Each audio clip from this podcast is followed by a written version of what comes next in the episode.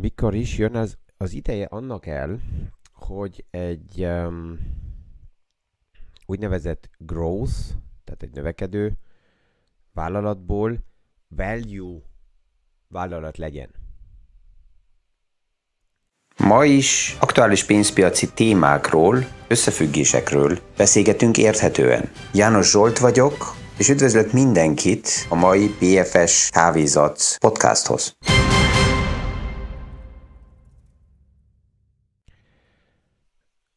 Az elmúlt napokban és ezen a héten is ugye szinte minden nap a negyedéves jelentéseket látunk. A nagy tőzsdén bejegyzett vállalatok oldaláról, és a tegnap előtt is, de a tegnap is lehetett látni egy, egy, um, egy, egy tőzsdén bejegyzett cégnek a transformációját, és gondoltam, hogy ma reggel erről érdemes, hogy egy picit beszélgessünk.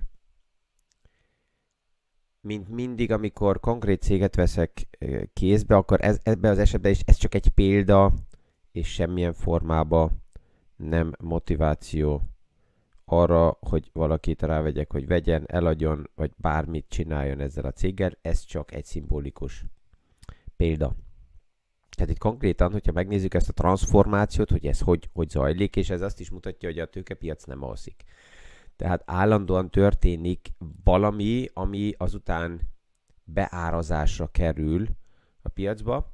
Itt konkrétan a Netflixről van szó. A Netflix ugye egy klasszikus technológiai cég, um, benne van a technológiai szektorban, ma már így is, úgy is a big tech cégek kategóriájába.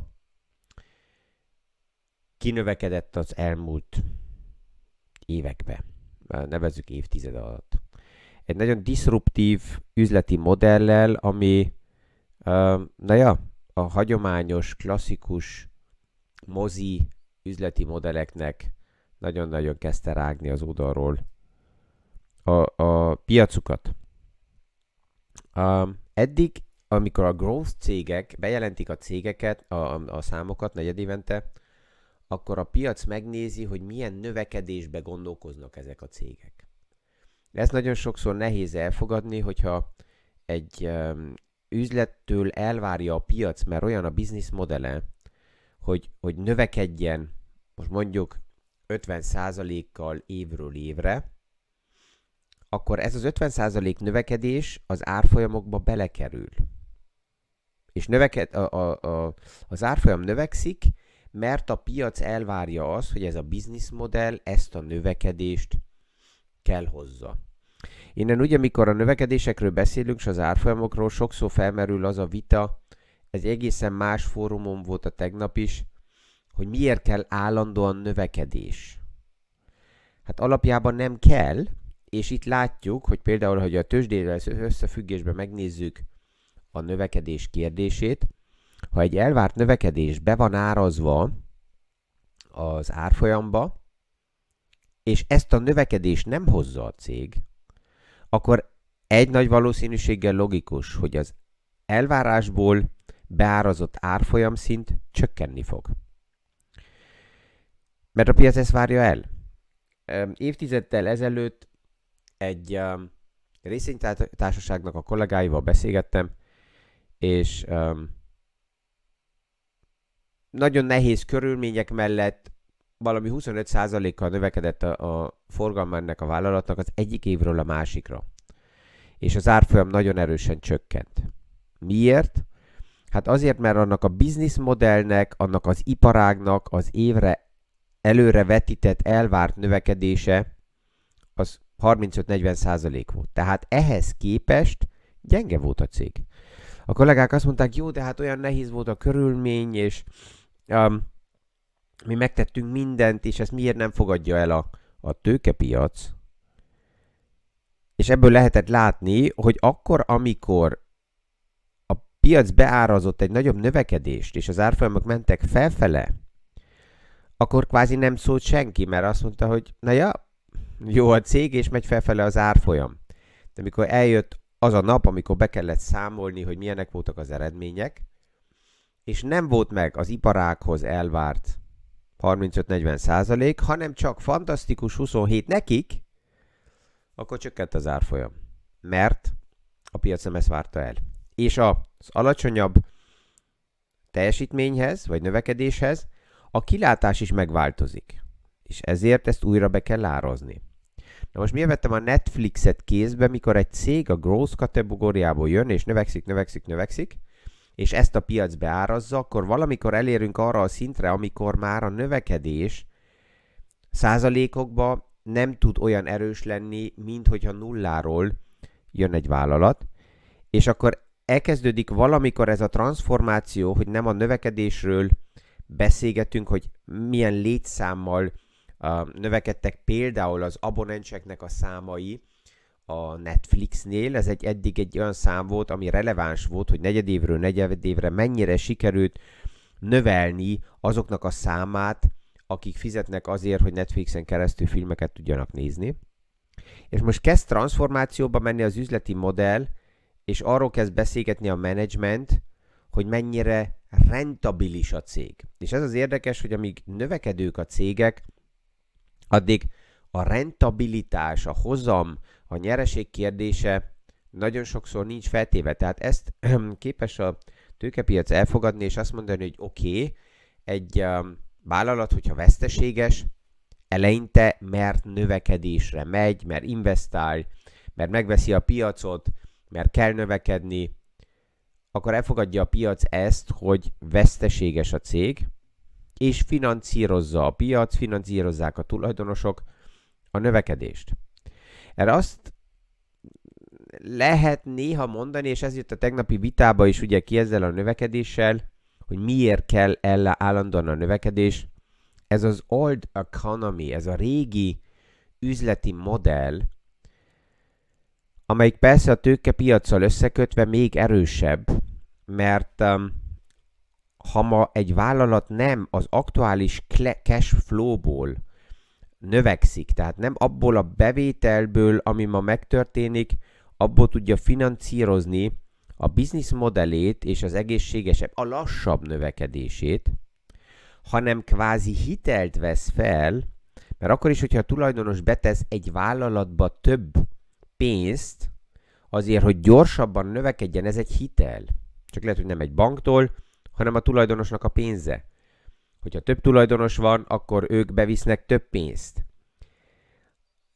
És, és ez, ez az a vita, ami ma elindult, és uh, tegnap este is ebbe a beszélgetésbe kijött egy, hogy még 15 évvel ezelőtt így hangosan gondolkozni így, és így beszélgetni nem lehetett volna. Tehát ebből látjuk, hogy szinte minden szinten történnek pici lépésekkel a változások, mert egy olyan bolygón, ahol élünk, ahol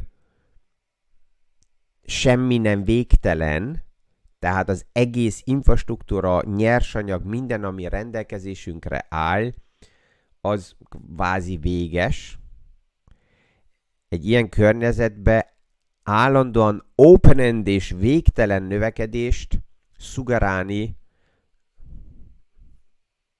ha elgondolkozunk, akkor rájövünk, hogy ez nonsens. Tehát az, hogy a határa csillagos ég, ezektől érdemes elbúcsúzni, és, és ez történik ugye ezekben a transformációkban is, amíg megvan a growth kategória, hogy növekszik a cég, és ez abból a szempontból működik, amíg van, van valaki, akinek el lehet adni ezt a növekedési sztorit.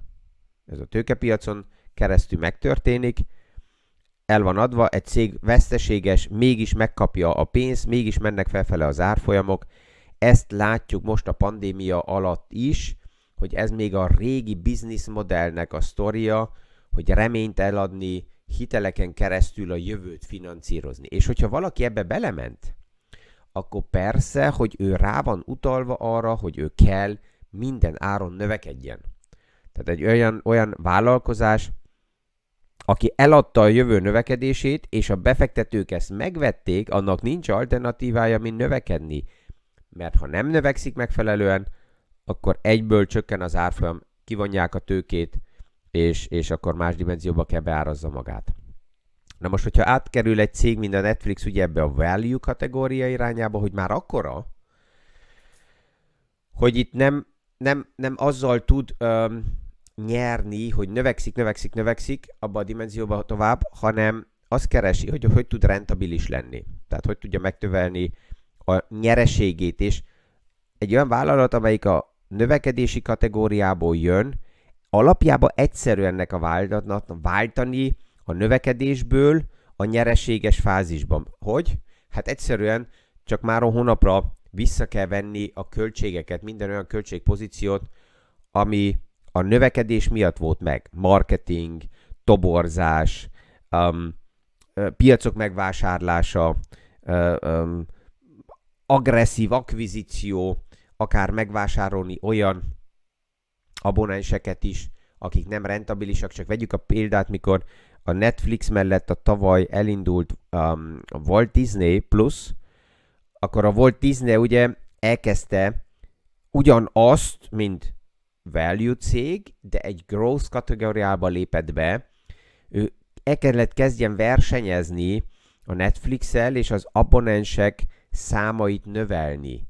És addig, amíg ebbe a fázisban benne van egy ilyen növekedő cég, addig nem nézi a piac, hogy most az nyereséges az abonensek száma, vagy nem, ezért nagyon agresszívan bement Walt Disney Plus, és fele áron vásárolta meg az abonenseket, mint Netflix. De ez egyelőre, amikor elindult a modell, a piacnak mindegy volt, mert bebeszéli magának a piac az, hogy mindegy, most a legfontosabb az, hogy legyen növekedés, és akkor már jönnek a kritikus hangok, akik azt mondják, hogy jó, ebből lesz valamikor nyereség, de a growth kategóriába, abban a fázisban, amíg itt a cég, addig ez a kérdés nem érdekli a piacot. És amikor eljön a váltás, ezt látjuk ugye most a Netflixnél is, hogy arról kezd el beszélgetni, hogy rentabilisek vagyunk, mekkora a nyereségünk, akkor törik a business modell. Mert eddig a jövőt néztük, a növekedést, és most át kell fokuszálni arra, hogy mennyire nyereséges ez a cég, tehát abból mit fog csinálni, és ebbe az átmeneti időbe az árfolyamnak a legtöbb esetben nagy kilengései vannak, mert újra meg kell keresse az árfolyam, meg kell keresse a piac azt, hogy melyik árfolyam az, ami a legjobban leképezi a vállalatnak az aktuális státuszát. És, és ezt látjuk a, a piacokban is, ez az a szektor rotáció is, amivel sokat beszélünk, hogy milyenek a körülmények, és azokban a körülményekben, amiben most vagyunk, inkább a growth, a növekedő cégeknek ideális, menni felfele, és erre nyitott a piac, hogy őket megvegye. Vagy pedig, amit most látunk egy ideje, hogy emelkednek a kamatok, a 10 éves államkötvényeknek a, a hozamgörbéje megy felfele, tehát drágább lesz a jövőt, a reményt, a víziót eladni a növekedő cégeknek, és akkor a piac is kezd átfordulni oda, hogy azt mondja, hogy oké, okay, akkor nézzük meg, hogy milyen vállalatok vannak, amelyek már léteznek, amelyeknek van egy belső értékük, value, és nyereségesek. Akkor nézzük meg igen a konzervatívabb részét, nézzük meg, hogy hogy kerül a veréb a kezünkbe, és nem csak a, a galamb a tetőn táncol össze-vissza, amelyik, ami annyira messze van, nagyobb, de nem biztos, hogy meg fogjuk fogni. És ebbe a transformációba vagyunk most benne, tehát ez nagyon érdekes ezt látni, mert um, sokan kérdezik azt, hogy, hogy, hogy mi a kettő között a különbség, growth, value, és ez egy jó éve egy állandóan uh, lebegő kérdés a befektetők oldaláról is, főleg azok, akik újan közelítik meg a piacot, és azt is látjuk, hogy van olyan value cég, amelyik próbál transformálódni, tehát beszéltünk az előbb a, a Walt Disneyről, ő alapjában egy létező value cég, de próbál annyiba változtatni és transformálódni, hogy, hogy ilyen növekedő, újra uh, um, um, uh, tehát új, modernebb bizniszmodellekbe belemenni, mint például a Disney Plus modellével, és akkor van egy olyan iparág, amelyikbe gross um, paraméterekkel kell játszódjon. Tehát akkor hirtelen, amikor a, egy ilyen cég bemutatja a, a számait, akkor a piac hirtelen nem csak arra kíváncsi, hogy mennyire nyereséges, hanem azt is akarja látni, hogy ő mennyire tud ebbe a növekvő kategóriába játszani. És ezt érünk újra és újra vissza ügyfelekkel is beszélgetésekbe, hogy ez valójában ez a growth kategória, ez egy új business modell, de valamilyen formában az old economy-ra van rátéve. És az old economy azt jelenti, hogy pénz kell, hitel kell azért, hogy egy vállalkozás egyáltalán tudjon megfelelően növekedni és elindulni. És ennek a modellnek ellent mondanak nagyon sok rugalmas, kis, um, nem tőzsdén bejegyzett vállalat uh, modellei, akik azt mondják, hogy nem kell hitel, hanem elindulunk a, a mindennapi saját képességből, és egészségesen növekszünk ki a saját ütembe, a saját kapacitásokon keresztül, a saját cashflow-ból, és ez valamilyen formába beszivárog, ez a business model kérdés az ESG um, megítélésekbe is, hogy mennyire ESG megfelelő egy vállalatnak a business modele, ebből sokat fogunk látni a következő években, sokat fogjuk ezt kézbe venni, hogy mi minden van benne az ESG-be, ami uh, megváltoztassa a business modelleket is teljesen, és uh, úgy, mint ahogy azt az előbb is mondtam, hogy olyan 10-15 évvel ezelőtt nem tudtunk volna ezekről a témákról ilyen formában beszélgetni, nem lett volna szalonképes, nem lett volna arra senki kíváncsi, sőt, mosolyogtak volna. Ma ez egy, ez egy egészen más megközelítés, és a fiatal generáció erre sokkal nyitotta. Persze, nem száz százalékba, és addig, amíg létezik old economy, és a tőkepiacon megvan a lehetőség, főleg a tőzsdén keresztül, akár old economy-ból is hirtelen meggazdagodni, ezt a legtöbben nem utasítják el, mert azt mondják, hogy oké, okay, az majd valamikor változik, de most nekem még megvan a lehetőségem ezzel játszani, hát akkor ezt kihasználom nem is kell semmit ezen ellen mondani, de látjuk, hogy azért így finoman, lassan uh, benne vagyunk ebbe az átváltozásba és a, a transformációba. Erre rá is erősített a tegnap JP Morgan is, hogy um, az ő elemzése úgy, úgy nézi meg, és JP Morgannek az elemzését azt mondom, hogy évek óta már figyelem és komolyan veszem, mert um, ők nagyon sokszor az elsők, akik különböző tendenciákat kimondanak és láttak már az elmúlt években, és ők tovább is hangsúlyozzák, hogy ez a szektor rotáció, hogy tovább forgunk a value irányába, ez erősödik több szemszögből nézve, pont ez a, a business modellek változása is, és ami az előnye az aktuális um, gazdasági változásoknak, hogy kvázi szerencsére a világ szétesett a COVID utáni témák kezelésébe, tehát Kínát már azt lehet mondani, hogy Kína már egy post-COVID időbe um, él, és neki ki van pipálva a, a pandémia, és ott a gazdasági körforgások, számok egészen más szintűek. Hozzá kell azt is mondani, hogy még nagyon erősen Kína az old economy-val dolgozik, tehát hiteleken keresztül finanszírozni business modelleket. És benne van a növekedési kényszerbe. De megvan az a remény is, hogy most az új klímakonferencián szerencsénkre, egy évvel ezelőtt se tudtuk még kimondani, mivel Joe Biden újra belépett, és ez egy nagyon lényeges lépés volt, ott van Amerika, ezért Kína is belépett, és újra ott van, és komolyan veszi a témát, és erre kíváncsiak lehetünk, hogy milyen lépésekkel megy a transformációba. És itt a klímáról beszélünk, de még egyszer, hogyha ezt összekössük az ESG-vel, akkor ebbe a témába benne lesz az eddig ismert bizniszmodelleknek a megváltoztatása. Az amerikai piac a második szinten van ebbe a reopening storyba, sokkal gyorsabban és dinamikusabban, ezt látjuk. Um, Joe Biden 90 napja van itt, és az első um, az első beszédében azt jelentette ki, hogy az első száz nap alatt uh, 100 millió uh, beoltást fog elérni Amerika, akkor nagyon sokan mosolyogtak, és mondták, hogy na, tűnt az öreg, túlőtt a célon, ez nem fog sikerülni. Most 90 napnál vagyunk, és 200 millió beoltás már megtörtént. Tehát ebből látjuk azt, hogy annak az egésznek a dinamikája, a, a gazdaság helyreállítása sokkal-sokkal erősebb. A repülőtársaságoknak már a számai, a belső amerikai uh, repülőtársaságoknak a számai ugyanazon a szinten vannak, mint 2020 februárába, tehát a pandémia előtt. Ebből látjuk azt, hogy a, hogy a belső hatalmas a gazdaság, és ez már milyen gyorsan lábra állt. A harmadik szinten tűnik pillanatnyilag, hogy Európa van, de hát összehasonlítjuk, akkor sajnos sokkal-sokkal kevesebbek uh, itt a beoltások számai, és túl lassan megy uh, ahhoz, hogy a gazdaság hamar lábra tudjon állni.